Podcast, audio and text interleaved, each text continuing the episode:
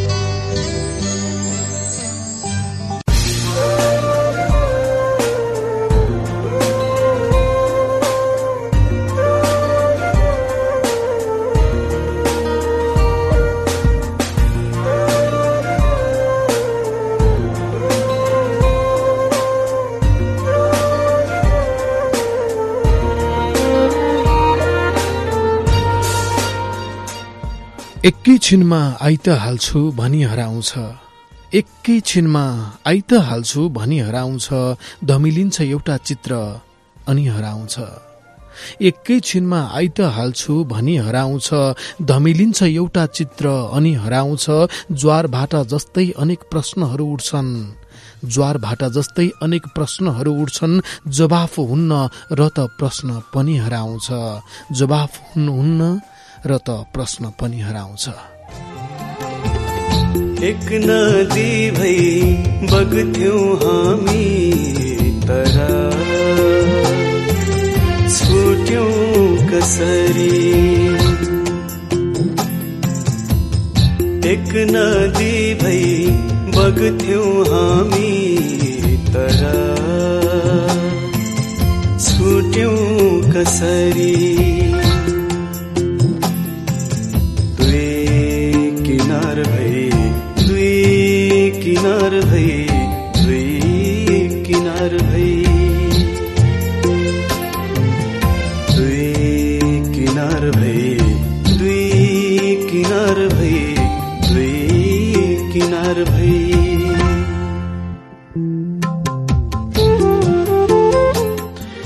सुरेश चिन्चुरी घमालको शब्दमा कुमार गुरुङले संगीत भरेर गाएको सुगम एल्बमको यो गीतले उठाएको प्रश्न हुबहु मिलिदिएको छ मेरो जिन्दगीमा। एक नदी भई बग्थ्यौं हामी तर छुट्यौं कसरी दुई किनार भई। केही प्रश्नहरू यस्तै जटिल भइदिन्छन् जिन्दगी भरलाई जसको जवाफ खोज्दा खोज्दै जिन्दगीको घाम अस्ताइ जान्छ उमेरको डाँडोबाट। प्रश्नकै कुरा गर्नुपर्दा महाभारतको एउटा प्रसंग म सम्झिन्छु कहिलेकाहीँ यो त्यति बेलाको कुरा हो जति बेला पाण्डवहरू तेह्र वर्षको अज्ञात बासमा थिए र थिए एउटा घना जंगलमा पाँचै भाइ एउटा रुखको छायामा विश्राम गरिरहेका थिए। त्यसै बेला एकजना ऋषि हतारिँदै उनीहरूको नजिक आएर भने एउटा हरिणले मेरो यज्ञमा प्रयोग हुने काठ लिएर भाग्यो। त्यो जसरी भए पनि मलाई चाहिन्छ।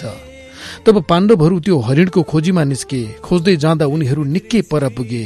गर्मीको समय थियो खुब थाके। तिर्खा उस्तै लाग्यो तर टाढा टाढासम्म पनि पानीको तलाउ देखिँदैन थियो। अन्तत पानी खोज्ने जिम्मा कान्छा भाइ सहदेवको भागमा पर्यो। सहदेव पानीको खोजीमा निस्किए केही पर पुगेपछि उनले एउटा तलाउ देखे पानी चिसो थियो। असाध्य तिर्खा लागेकोले पानी त्यहाँबाट लिएर जानु भन्दा पनि सुरुमा आफै पिउन खोजे उनले। त्यसै बेला कतैबाट एउटा आवाज आयो। त्यो आवाज अदृश्य एक्छेको थियो। पहिले आफ्नो प्रश्नको जवाब दिएर मात्रै पानी पिउनु भनिएको थियो।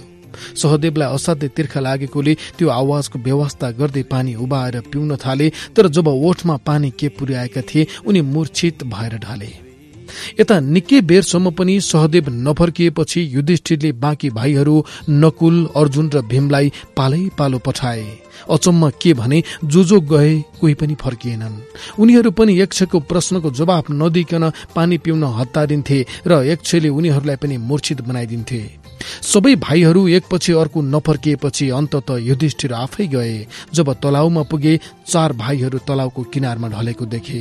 उनले केही बुझ्नै सकेनन् अति नै तिर्खाएकाले पहिले पानी पिएर मात्र त्यहाँको अवस्थाबारे बुझ्छु भन्ने सोचे। जब पानी पिउन तलाउतिर अघि बढे एकछेको उही आवाज आयो। पहिले आफ्नो प्रश्नको जवाब दिनु तब मात्र पानी पिउन दिन्छु भन्ने। युधिष्ठिरले हुन्छ भने र एकछैले भटाभट प्रश्न सोध्न थाले ईश्वर संसारको उत्पत्ति जन्म मृत्यु प्रेम आसक्ति बारेका सय एक सयवटा प्रश्न सोधियो। यसै क्रममा एकछैले सोधे संसारमा दुःख किन छ? जसको जवाफमा युधिष्ठिरले भने लालच स्वार्थ र भयका कारण संसारमा दुःख छ। तब एकछैले तत्काल अर्को प्रश्न गरे उसो भए ईश्वरले किन दुःखको रचना गरेको? युधिष्ठिरले भने ईश्वरले त संसारको रचना गरेका हुन्। मानिसले आफ्नो विचार र कर्मबाट दुःख र सुखको रचना गरेको हो। सबै प्रश्नको जवाब दिएपछि युधिष्ठिरले पानी पनि दिए र पानी पनि पिए र एकछेले भाइहरूलाई फेरि जीवित पनि बनाइदिए। म कहिले कसो युधिष्ठिरको यही जवाब सम्झी बस्छु भौतिकवादमा विश्वास गर्ने मलाई संसारको रचना ईश्वरले गरेको हो भन्नेमा त कति पनि विश्वास लाग्दैन। तर मानिसले आफ्नो विचार र कर्मबाट दुःख र सुखको रचना गरेको हो भन्नेमा चाहिँ हो कि जस्तै लाग्छ। म किन पनि यसो भन्दैछु भने यति नजिक नै नभएको भए तिमीसँग नगरेको भए तिमीलाई प्रेम। तिमी हुनु र नहुनुले के नै पो फरक पार्ने थियो र मलाई। मन हो बुझाउ भन्छु अलि गाह्रो हुन्छ। केटाकेटी जस्तै बन्छु अलि गाह्रो हुन्छ। मन हो बुझाउ भन्छु अलि गाह्रो हुन्छ। केटाकेटी जस्तै बन्छु अलि गाह्रो हुन्छ। पैतालाले डोबहरू बिर्सिए के होला? तर झनै सम्झन्छु अलि गाह्रो हुन्छ। न तिमीले कहिल्यै अलग संसार देख्यौ।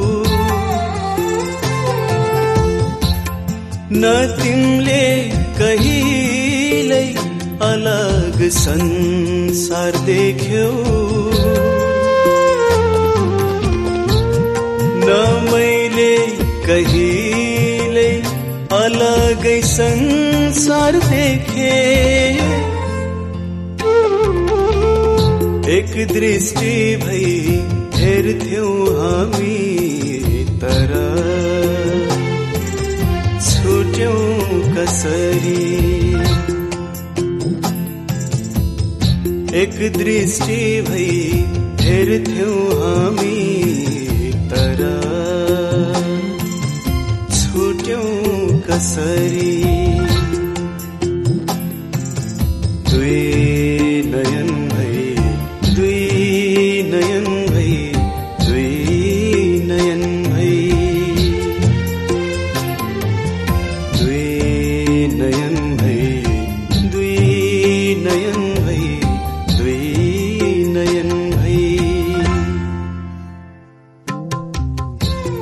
यो प्रेम भन्ने चिज पनि बडो अजीव खालको छ। पाउँदा सबै पाए जस्तो लाग्छ गुमाउँदा सबै गुमाए जस्तो लाग्छ। आखिर प्रेम बाहेक पनि अरू थोक त हुन्छ नै जिन्दगीमा। परिवार हुन्छ नातागोता हुन्छन् साथी भाइहरू हुन्छन् शत्रुहरू हुन्छन्। फेरि पनि खै के हुन्छ कुन्नी प्रेममा त्यो गइजाने बित्तिकै सबै गए जस्तो लाग्ने एक्लै परिए जस्तो लाग्ने। सानै छँदा एक साँझ आँगनमा गुन्द्री हालेर जुन हेर्दै पल्टिँदा बुवाले सुनाउनु भएको थियो एउटा कथा। एक फेर महादेव पृथ्वी घुम्न भनी आएछन्। घुम्दै जाँदा एक ठाउँमा एउटा स्याल हिलोमा घाँटी घाँटीसम्म गाडिएको अवस्थामा ठुलो ठुलो स्वरले चिच्याउँदै रहेछ संसार डुब्न लाग्यो संसार डुब्न लाग्यो भन्दै। महादेवलाई यो कुराले छोएछ किनकि संसारको चिन्ता लिने मान्छे म कहाँ डुब्न लाग्यो संसार भनेर? अनि नजिकै गएर सोधेछन् खै कहाँ डुब्न लाग्यो संसार? पहिला मलाई यो हिलोबाट निकाल अनि भन्छु कहाँ डुब्न लाग्यो संसार? भनेछ स्यालले। महादेवले हत्तपत्त उसलाई त्यहाँबाट निकालेछन्। बाहिर आउने बित्तिकै चोलाक स्याल त्यहाँबाट भाग्न थालेछ अनि महादेवले हत्तारिँदै सोधेछन् ए पख पख संसार कहाँ डुब्न लाग्यो? त्यो त भनेर जाऊ। तब स्यालले हाँस्दै भनेछ अघि मलाई डुब्न लागिरहेको देखेनौ? मेरो लागि मैटो हो नि संसार। यति भनेर स्याल त्यहाँबाट कुलेलम ठोकेछ। बुवाले त्यति बेला सुनाएको यो कथा म कहिले काहीँ सम्झिन्छु। जसरी त्यो स्यालले आफू नै नरहेपछि यो संसार हुनु नहुनुको के अर्थ भन्ने विचार राख्थ्यो त्यसरी नै प्रेम नै नभएपछि अरू बाँकी कुराहरू हुनु र नहुनुको के अर्थ भन्ने जस्तो लाग्दो रहेछ मनमा। विशेषतः मनको घाउ हालाइरहँदा अरूणा लामाले गाउनु भएको एउटा गीत छ भेट्नु छुट्नु त के हो र संसारको रीत हो भन्ने। मनपर्छ यो गीत। खुब मनपर्छ। तर जति भने पनि भेट्नु छुट्नु रीत नै त हो भनेर मन बुझ्दैन। रीत हो भनेर मानेपछि यसलाई स्वाभाविक रूपले स्वीकार्न पनि सक्नुपर्छ। तर खै किन हो त्यति सहजै प्रेमको विदाई स्वीकार्न मान्दै मान्दैन मन। म यति बेला तिमीले छोडेर जानुको कारण जान्न खोजिरहेछु जति बेला जापानकी राजकुमारी माकोले आफ्नो सर्वसाधारण प्रेमी केही कोमुरोसँग विवाह गर्नका लागि आफ्नो शाही हैसियत त्याग्न खोजिरहेकी छिन्। किनकि जापानको शाही कानून अनुसार सर्वसाधारणसँग विवाह गरेमा राजकुमारीले शाही परिवार त्याग्नु पर्ने हुन्छ। यो पृथ्वी नामको एउटै डल्लोको एउटा छेउमा जन्मिएको कोमुरो शाही विलासिता त्यागेर आफ्नो सामान्य जिन्दगीमा आउन आँटेकी प्रेमिकाको पर्खाइमा बसिरहँदा म बबुरो भने आफ्नै गुणमा हुर्किएर भुर्र उडी गएको प्रेमको अन्तिम निशानी मुसारिरहेको छु। बिहानभरि मकै गोडेर आउनु भएकी बजै जस्तै लखतरान परेको छु यति बेला। थकाई लागे जस्तो तिर्खा लागे जस्तो सासै फेर्न पनि सकस परे जस्तो भइरहेछ।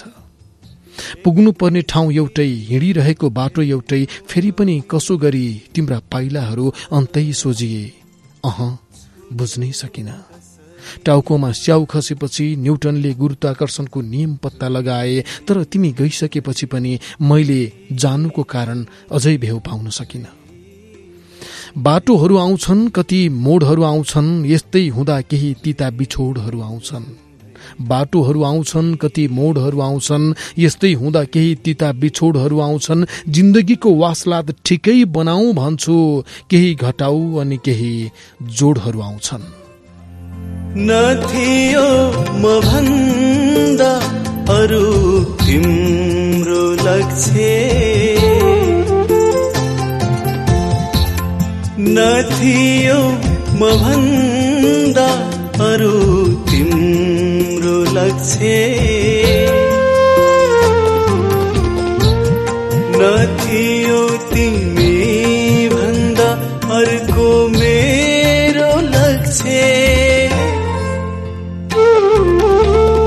सारथी भई ऋण हिँड्थ्यौँ हामी तर। छुट्यौँ कसरी। सारथी भई ऋण हिँड्थ्यौँ हामी तर। छुट्यौँ कसरी। दो बाटो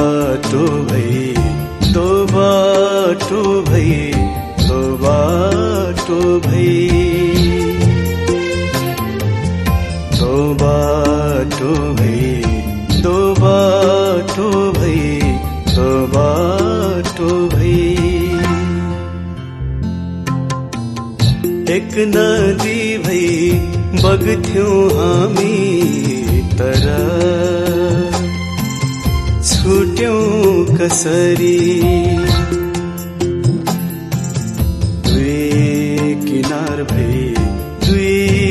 किनार भई दुई किनार भई। दुई नयन भई दुई नयन भई दुई नयन भई। दो बाटो भई दो बाटो भई दो बाटो भई। आउनेहरू किन जान्छन्? थाहै नहुने। जाँदा सँगै के के लान्छन्? थाहै नहुने। सँगै हिँडौं सँगै पुगौं जति भने पनि किन अरू बाटो छान्छन्? थाहै नहुने।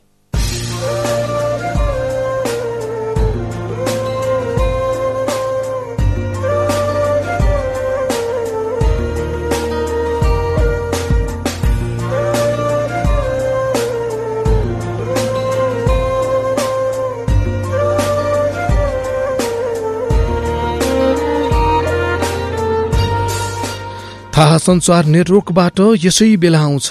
एकैछिनमा जान्छ तर सबको मनमा छाउँछ। हिजो भन्दा आज राम्रो आज भन्दा भोलि बहकिने मन हो यो मन बहकाउँछ।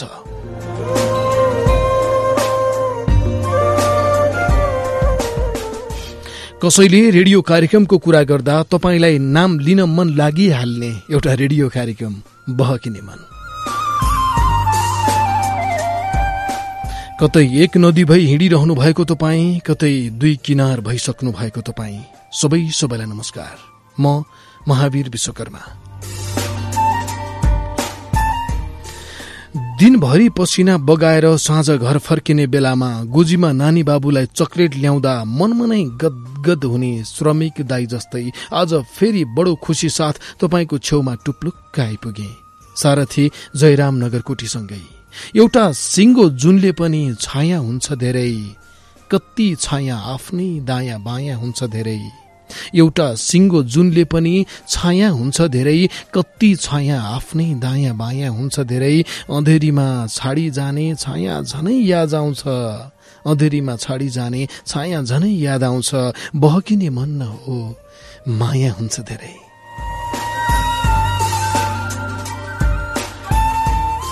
नमस्कार सुस्वागतम। आज फेरि पनि यो मन उछ्याएर त्यो मनलाई स्वागत। कार्यक्रम हो बहकिने मन। थाहा संसार नेटवर्क मार्फत देशभरिका एक सय दसभन्दा बढी रेडियोहरूबाट एकैसाथ सुनिरहनु भएको छ।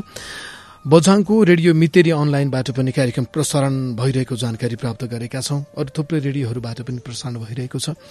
बहकिने मन प्रेम विषयमा आधारित रेडियो कार्यक्रम हो? प्रेमको कुनै एउटा विषय लिएर आउने गर्छौं र त्यसमा तपाईँको विचार समेट्छौं फोन सम्पर्कमा। अनि फेसबुकबाट पनि विचारहरू लिन्छौं। बहकिने मनको फेसबुक पेजबाट हामीले मुक्तक पनि लिएर आउने गर्छौं साताको छवटा। अनि ट्विटरबाट लिएर आउने गर्छौं दुईवटा मुक्तक। ट्विटरमा चाहिँ तपाईँले मेरो व्यक्तिगत ट्विटर ह्यान्डल मेरै नाम सर्च गरेर त्यसमा मेन्सन गरेर पठाउनु भएका मध्येबाट लिएर आउने गर्छौं। प्रेम हुँदा सँगै मर्ने सँगै बाँच्ने कसम खाइदिन्छन् प्रेम गर्नेहरू। तर उनीहरू किन सधैँ सँगै रहिरहन सक्दैनन् होला? ती के कारणहरू होलान् जसले संसारकै सबैभन्दा बढी प्रेम गर्ने मान्छेलाई पनि त्यति पर पुर्याइदिन्छ? आज हामी यो विषयमा कुरा गर्न खोजिरहेका छौँ। के कारणले प्रेम सम्बन्ध छुट्टिन्छ होला भनेर। महिला साथीहरू शून्य एक बयालिस अडसठी आठ सय तीन नम्बर डायल गरेर आउनुहोला पुरुष साथीहरू शून्य एक बयालिस सतसठी दुई सय उनासी नम्बर डायल गरेर आउनुहोला अनि यौनिक तथा लैङ्गिक अल्पसंख्यक समुदायका साथीहरू दुवै नम्बर मध्ये जुन नम्बर लिएर पनि आउन सक्नुहुन्छ डायल गरेर आउन सक्नुहुन्छ शून्य एक बयालिस अडसठी आठ सय तिन या शून्य एक बयालिस सतसठी दुई सय उनासी। र तपाईँ आइरहँदा सबैभन्दा पहिले चाहिँ म एउटा जानकारी दिन्छु। आज मेरो हातमा एउटा मुक्तक संग्रह परेको छ। यो मुक्तक संग्रह अनिस न्यौपाने भावनाजीको हो। उहाँ हेटौँडामा बस्नुहुन्छ जनकपुरको साथी। मनको आँखा नामको यो मुक्तक संग्रह मेरो हातमा परेको छ अनिसजीको र यो मुक्तक संग्रहबाट म तीनवटा मुक्तक वाचन गर्छु। सुरुवातमा एक नम्बरको वाचन गर्छु अनि बिचको अनि अन्तिमको। छिचोलेर अघि बढ्ने छन् घचेटेर अघि बढ्ने छन् यो प्रतिस्पर्धाको दौडमा उछिनेर अघि बढ्ने छन्। उठ ए मान्छे उठ यदि उठ्न अबेर गर्यो भने उठेकाहरूले तिमीलाई कुल्चिएर अघि बढ्नेछन् अर्को मुक्तक म बिचतिरबाट वाचन गर्छु। म आफ्नै क्षमताले उन्नति बढाउन सक्छु मान प्रतिष्ठासँगै सम्पत्ति बढाउन सक्छु घटाउन सक्दिनँ म दूरी गन्तव्यको तर आफ्नो पाइता आफ तर आफ्नो पाइलाको गति बढाउन सक्छु तर आफ्नो पाइलाको गति बढाउन सक्छु। र अर्को मुक्तक वाचन गर्छु यो चाहिँ यो मुक्तक संग्रहकै अन्तिम मुक्तक हो एक सय पच्चिसवटा मुक्तक छन् यसमा। यो बसन्तको अपार खुसी बोकेर माया र विश्वासको ढुकढुकी बोकेर म तिम्रो सिउँदोको व्यग्र प्रतीक्षामा छु। श्रृङ्गारको क्यानभास र कुची बोकेर श्रृङ्गारको क्यानभास र कुची बोकेर। तपाईँ पनि मुक्तक संग्रह प्रकाशित गर्नुभएको छ भने या मुक्तकसँग सम्बन्धित कुनै किताबहरू तपाईँ विभिन्न साहित्यिक संस्थाहरूले निकाल्नु भएको छ भने बहकिने मनको ठेगानामा पठाइदिनु होला र हामी यसै गरी कार्यक्रममा जानकारी दिनेछौँ। र यो मुक्तक विधाको प्रवर्धन गरौँ यसको विकास गरौँ भन्ने नै हो उद्देश्य। तपाईँले कार्यक्रम बहकिने मनकै ठेगानामा पठाइदिनु भयो हुन्छ काठमाडौँ अनि रेडियो थाहा संसार काठमाडौँ लेखेर बहकिने मनको ठेगानामा आइसकेपछि म ती किताबहरूबारे तपाईँले पठाउनु भयो भने कार्यक्रमबाट जानकारी दिनेछु। आज चाहिँ मनको आँखा मुक्तक संग्रह अनिस नेउपाने भावनाजीको त्यो बारेमा मैले जानकारी दिएँ। कोही साथी फोन सम्पर्कमा आइसक्नु भएको छ? हेलो? हेलो नमस्कार। नमस्कार। हजुर कहाँबाट को बोल्नुभयो? म असराङ छ गोर्खाबाट विनोद भट्ट बोलिरहेको विनोदजी गोर्खामै हो अहिले पनि तपाईँ? होइन अहिले म यता बेनीतिर छु सर। ए हजुर। विनोदजी आजको विषय चाहिँ हामीले किन प्रेम सम्बन्ध छुट्टिन्छ होला भन्ने विषयमा कुरा गर्न खोजिरहेका छौँ। किन छुट्टिन्छन् होला प्रेम सम्बन्ध? के लाग्छ तपाईँलाई? दादा अब प्रेम प्रेम सम्बन्ध अब छुट्टिनुको कारणहरू एक त अब कर कापमा परेर पनि छुट्टिन सक्छ। र माया प्रेम सत्ता नभएर पनि छुट्टिन सक्छ। गोर्खाप सच्चा भन्नुभयो त्यो अझ भ्याग विषय फेरि के हो साँचो माया भन्ने कुरा नि आउला। आज चाहिँ तपाईँको यो विचार सुन्यो मुक्तक सुनाउन उम्, चाँदी संसार छाडी बाँचिराख्नु तिमी कलकलाउँदो तिम्रो बैस साँचिराख्नु तिमी। चौतारीको बाटो हुँदै आउँदा मेरो लास। चौतारीको बाटो हुँदै आउँदा मेरो लास। लासमाथि फाल्ने फुल भाँचिराख्नु तिमी। लासमाथि फाल्ने फुल भाँचिराख्नु तिमी। यस्तो अनौठो बाचा गरेर के हुन्छ? यस्तो अनौठो बाचा गरेर के हुन्छ? जीवनलाई नै अन्तै बसाइ सरेर के हुन्छ? यस्तो अनौठो बाचा गरेर के हुन्छ? जीवनदेखि नै अन्तै बसाइ सरेर के हुन्छ? बस्नुपर्छ जुझ्नुपर्छ समयसँग सधैँ। अरूलाई बाँच्नु भन्दै आफू मरेर के हुन्छ? अरूलाई बाँच्नु भन्दै आफू मरेर के हुन्छ? छुट्टिन्छ नमस्कार। आजको विषयमा हरि कणेल लेख्नुहुन्छ फेसबुकमा र यो जानकारी दिइहालौँ कि फेसबुकमा अरू धेरै विचारहरू तपाईँले त्यहाँ पढ्न पाउनुहुनेछ। यहाँ चाहिँ केही मात्र लिएर आएका हुन्छौँ है हामीले सबै भ्याउँदैनौँ। त्यसैले हरि कणेल लेख्नु भएको छ प्रेम सम्बन्ध टुङ्गिनुको मुख्य कारण परिवार समाज धर्म संस्कृति जातपात पर्छन्। यसै गरी करिश्मा ढकाल लेख्नुहुन्छ प्रथमत प्रेम गर्नेहरूले एकअर्कालाई बुझ्न नसक्नु हो। जहाँ विश्वास हुँदैन त्यहाँ कुनै कुरो सफल हुँदैन। अझ प्रेम सम्बन्ध तोडिनुमा शङ्का पनि एक कारक तत्व हुन सक्छ। समय व्यवस्थापन गर्न नसक्नु पनि कमजोरी साबित होला। सुनिल राणा मगर चितौरेले लेख्नु भएको छ धेरै कारण लेख्नु भएको छ। मैले एउटा मात्रै वाचन गरेँ। व्यक्तिगत खराब आचरण बरालिनु शङ्का मात्रै गर्नु आदि भनेर। जगत विशेष सल्यानबाट लेख्नुहुन्छ आफ्नो प्रेमी प्रेमिकाको बारेमा अन्य मान्छेहरूलाई बाट नराम्रो कुरा सुन्छन् जसले गर्दा उनीहरू एकले अर्कोलाई नराम्रो सोच्छन् र उसलाई नै नभने सम्बन्ध टुटाउँछन् होला। सुबी मगर लेख्नुहुन्छ मिसअन्डरस्ट्यान्डिङ भएर पनि छुट्टिन्छ कुनै सम्बन्ध भनेर। कोही फोन सम्पर्कमा हुनुहुन्छ? हेलो? हजुर नमस्कार। नमस्कार हजुर कहाँबाट को बोल्दै हुनुहुन्छ? म सुर्खेतको वीरेन्द्रनगरबाट बिरमा बिरही राउत। आजको विषयमा के हुनु भन्नुहुन्छ बिरुमाजी तपाईँ? किन छुट्टिन्छ होला? एकअर्कामा विश्वास नै नभएर भन्ने उम्, विश्वास नभएर एकअर्कामा। कतिपय अवस्थामा एकअर्कामा विश्वास भइरहँदा नि बाह्य कारणहरूले नै असर गर्छन् नि है? हजुर एकदमै। जस्तै केही साथीहरूले यहाँ समाजको परिवारको जातपातको कुराहरू पनि ल्याउनु भएको थियो त्यसैले तपाईँलाई सोधेको। हुन्छ अब तपाईँको मुक्तक सुनाउनुहोस्। ल म सुरु गर्छु है त। हुन्छ। ऊ माटोसँगै खेलेर पसिना बगाउँछ। ऊ माटोसँगै खेलेर पसिना बगाउँछ र पो वर्षभरि खाने अन्न खुलाउँछ ऊ माटोसँगै खेलेर पसिना बगाउँछ र पो वर्षभरि खाने अन्न फलाउँछ। एक एक रुपियाँ जम्मा गरे खुत्रुकेमा। एक एक रुपियाँ जम्मा गरी खुत्रुकेमा। छोरीको भविष्य बनाउन सहर पठाउँछ। छोरीको भविष्य बनाउन सहर पठाउँछ। जिन्दगीमा आशा जगाएर रमाउँछन्। जिन्दगीमा आशा जगाएर रमाउँछन् त्यो पूरा गर्न पसिना बगाएर रमाउँछन्। जिन्दगीमा आशा जगाएर रमाउँछन् त्यो पूरा गर्न पसिना बगाएर रमाउँछन्। छोरा मात्रै प्रधान ठान्ने कतिपय मान्छे हुँदा छोरा मात्रै प्रधान ठाने कतिपय मान्छे हुँदा धेरै चाहिँ छोरीमा लगानी लगाएर रमाउँछन्। धेरै चाहिँ छोरीमा लगानी लगाएर रमाउँछन्। छुट्टिन्छौँ नमस्कार। दुईवटा मुक्तक ट्विटरबाट लिन्छौँ हामी लिइहाल्छौँ। त्यसको लागि चाहिँ हामीले एउटा ट्विट गरेको हुन्छौँ या मैले गरेको हुन्छु ट्विटरमा। तपाईँले मेरो आफ्नै ट्विटर ह्यान्डल महावीर विश्वकर्माको यस्तो छ ह्यान्डल चाहिँ एमएएचबिआइआर महावीर अनि विश्वकर्माको बिएसडब्लुकेआरएमए यो पुरै नअट्ने भएर यति लेखेको। तपाईँले आफ्नो ट्विटरमा ट्विट गरे जस्तै मुक्तक त्यहाँ लेखेर मलाई एट द रेट महावीर बिएसडब्लुकेआरएमए गरेपछि मलाई जानकारी आउँछ। त्यसो गर्नु भए पनि हुन्छ होइन भने मैले ट्विट गरेको हुन्छु यसमै रिप्लाई गरिदिनु होला भनेर त्यहीँ रिप्लाई गरिदिनु भए पनि हुन्छ। एक सय चालिसवटा अक्षरको सीमितता छ ट्विटरमा त्यतिमा भ्याइएन भने तपाईँले फोटो खिचेर मेन्सन गर्नु भए पनि हुन्छ। र ट्विटरबाट चाहिँ धेरै राम्रो मुक्तकहरू आइरहेका छैनन् है मैले यो साँचो कुरा भन्नै पर्छ। जति फेसबुकमा मुक्तकहरू उत्कृष्ट आइरहेका छन् ट्विटरमा चाहिँ त्यस्तो भइरहेको छैन। र मुस्किलले ल्याउनै पर्ने भएर मुस्किलले खोज्नु परिरहेको छ। यो अलि नमिठो पनि सुनिन्छ तर वास्तविकता चाहिँ यही हो। म ट्विटरबाट आज लिएर आएको दुईवटा मुक्तक वाचन गर्छु। गोविन्द सोडारी समर्पण अछामका साथीको यो मुक्तक। तिम्रै यादमा बस्ने यो मन दिन ढलेपछि दुख्छ मुटु रुख्छ धड्कन दिन ढलेपछि यति धेरै मान्छे बीचमा एक्लै हुन्छु जब लाग्छ रित्तो रित्तो गगन दिन ढलेपछि। अर्को मुक्तक पाण्डे खुसी धुनी बेसी कानाकोट धादिङका हुनुहुन्छ। तिमीलाई मात्र सम्झिने धड्कन कसको हुन्छ? भन मेरो जस्तो अरूको मन कसको हुन्छ? तिम्रै नाम जपी जपी सधैँभरि बाँच्न सक्ने सत्य यस्तो वफादार भक्तजन कसको हुन्छ? सबै साथीहरूलाई धन्यवाद। अरू धेरैले सहभागिता जनाउनु भएको थियो। सबैलाई आज हामी कुरा गरिरहेका छौँ कि किन छुट्टिन्छन् होला प्रेम सम्बन्ध भनेर? केही प्रश्नहरू निकै जटिल हुन्छन् जस्तो कि आफ्नो प्रेम सम्बन्ध किन टुङ्गियो भने धेरैलाई थाहै हुँदैन। आखिर प्रेम सम्बन्धमा के त्यस्ता कारणहरू हुन्छन् जसले गर्दा टाढिन्छन् प्रेम गर्नेहरू? के भन्नुपर्दा यो समाजमा केही विचारहरू छन् जस्तै राम्रो भनेको कस्तो हुन्छ जीवन कसरी बाँच्नुपर्छ भन्ने अनेक विचारहरू छन् यो समाजमा। कोही पैसा टन्न कमाएर जिन्दगी बाँच्नुपर्छ भन्छन् कोही स्वतन्त्र भएर जिन्दगी बाँच्नुपर्छ भन्छन्। राम्रो भनेको के हो कस्तो हो भन्ने पनि छ। कोही मान्छेहरू गोरो छाला हुनेलाई राम्रो भन्छन्। या अग्लो हुनेलाई राम्रो भन्छन् मोटो घाटोलाई राम्रो भन्छन्। यो मान्छेको सौन्दर्य चिन्तनको कुरा हो।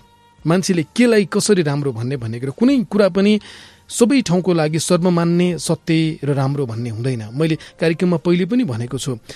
तपाईँ भन्नुहोला कि एउटा यहाँ बस्दा राम्रो मान्छे भनेको कस्तो भन्दा यस्तो भन्नुहोला। तर त्यही तपाईँको त्यही मानक चाहिँ दक्षिण अफ्रिकातिर लागु हुँदैन।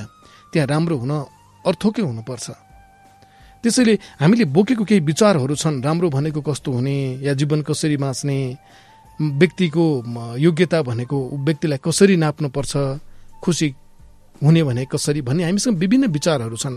तपाईँले त्यो विचारहरूमध्ये कस्तो विचार बोकेको व्यक्तिलाई रोज्नुभयो भन्ने निकै महत्त्वपूर्ण कुरा हो।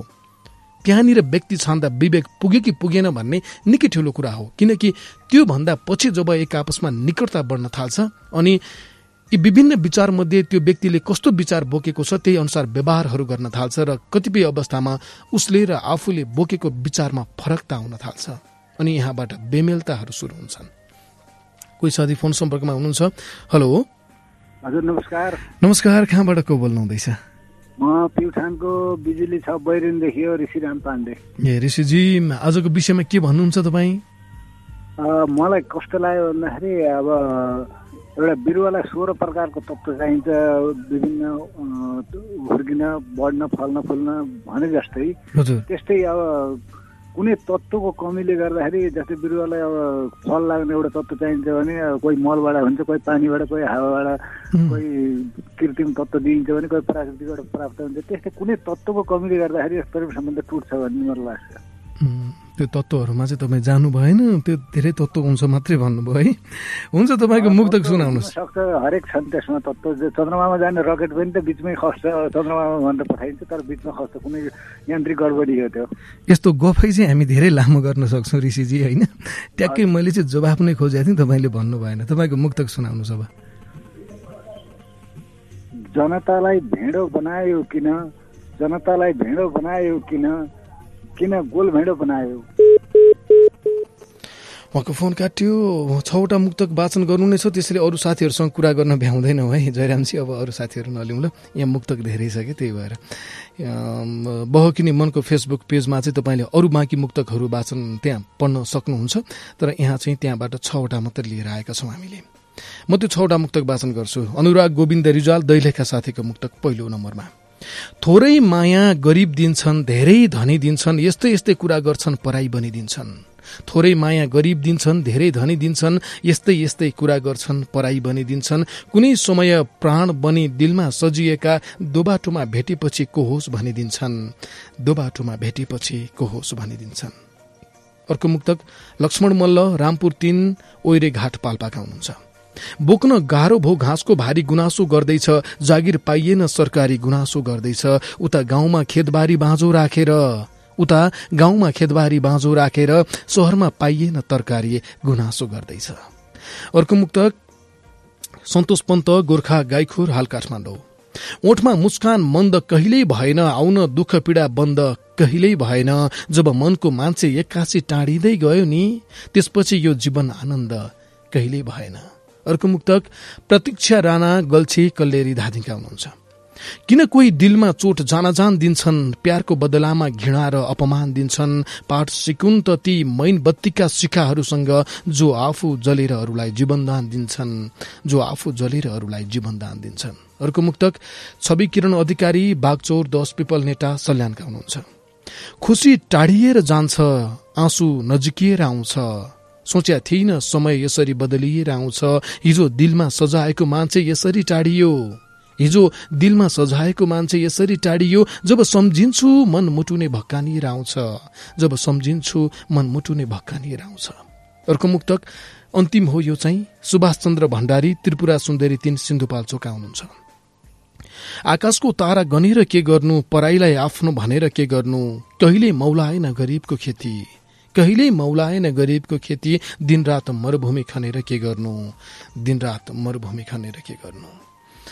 केही विचारहरू छन् आजको विषयमा। प्रकाश विश्वकर्माले लेख्नु भएको छ कैलालीबाट हाल भारत एकहोरो प्रेम पनि हुन्छ कतिपय प्रेम सायद त्यसैले टाढिन पुग्छ होला। इसाक खानले लेख्नु भएको छ आफूले चाहेको होस् र आफैले भने अनुरूप प्रेम अगाडि बढोस् भन्ने दुवैको मनसाय हुन्छ। यसरी एकले अर्कोमा सहमति जनाउँदैन अनि विवाद उत्पन्न हुन्छ। प्रभा अर्य लेख्नुहुन्छ। यो पैसामा बिकेको स्वार्थी संसारमा धनकै कारण कैयौं प्रेम सम्बन्ध छुटेका छन् भनेर। रेगम घरती मगर लेख्नुहुन्छ मायामा अविश्वास भएकै कारण अर्को कुरा सुनेर एक अर्कामा यथार्थ कुरा नबुझेर अविश्वास राख्दा राख्दै सम्बन्ध यसकै कारण टाढिन्छ होला। दिलु कोइराला लेख्नुहुन्छ कुनै पनि सम्बन्ध टाढिनुको मुख्य कारण भनेको एक अर्का बीचको संसार फरक भएर पनि हुन्छ जस्तो लाग्छ भनेर। धेरैको विचार पढ्न भ्याइएन। के भन्नु छ प्रेममा क्रमशः विकर्षण पनि पैदा हुन्छ। हाम्रो एउटा उखान जस्तो पनि छ चल्तीको नपाउन्जेल कस्तो कस्तो पाएपछि सस्तो भनेर। त्यस्तै हुन्छ ऊसँग प्रेम सम्बन्धमा नपरुन्जेल उसलाई पाउँदा के नै पो होला भन्ने लाग्छ। जब पाइसकेपछि चाहिँ बिस्तारै महत्व घटे जस्तो हुँदै जान्छ।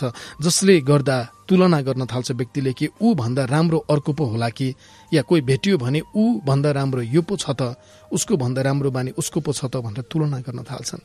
यो पनि एउटा जटिलता हो सम्बन्ध छुट्टिने चाहने खोज्ने।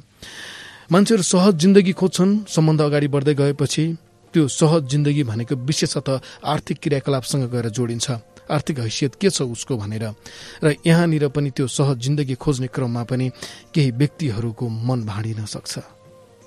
मैले अघि पनि भनेको छु है फेरि केही विचारहरू बोकेका हुन्छन् भनेर। फेरि सबैले भनेको होइन केही केही मान्छेहरू चाहिँ आर्थिक कुरो नै ठुलो हो भन्ने विचार बोकेका पनि हुन्छन्। उनीहरूमा लागु हुन्छ यो कुरा चाहिँ। सबैमा होइन फेरि। सामाजिक प्रतिष्ठाको कुरो पनि जोडिन्छ प्रेम सम्बन्धमा। त्यो भनेको जात धर्म भौगोलिक क्षेत्रको कुरा हो। यो भूगोलको मान्छेले अर्को भूगोलको मान्छेसँग त्यो प्रेममा सोचे अनुरूप अगाडि या विवाहसम्म पुग्न नचाहने या यो जातको मान्छेले त्यो जातको मान्छेसँग नचाहने त्यस्ता विचारहरू पनि छन् हामीसँग। किनकि भविष्यको डर हुन्छ हामीलाई।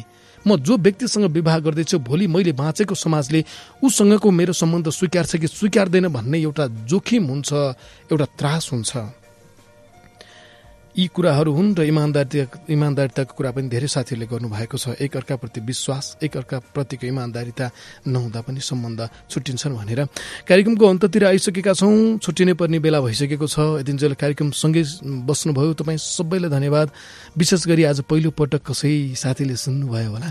नयाँ साथी थपिँदा एकदम खुसी लाग्छ। तपाईँहरूलाई धन्यवाद दिन चाहन्छु।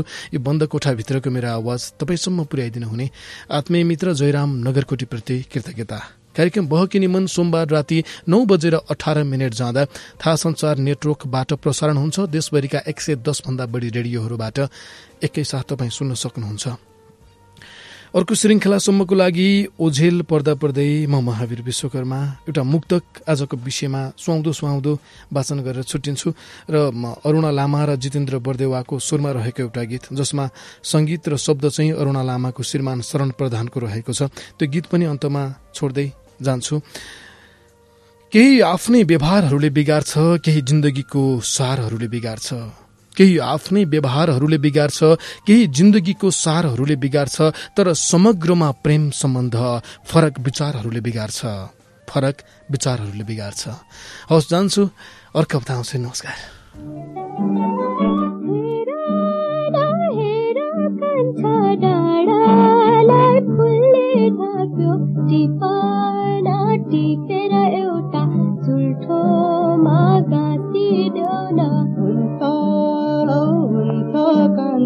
मिठो फुल माटी पिलाउला फुलेको फुल झै तर एक पल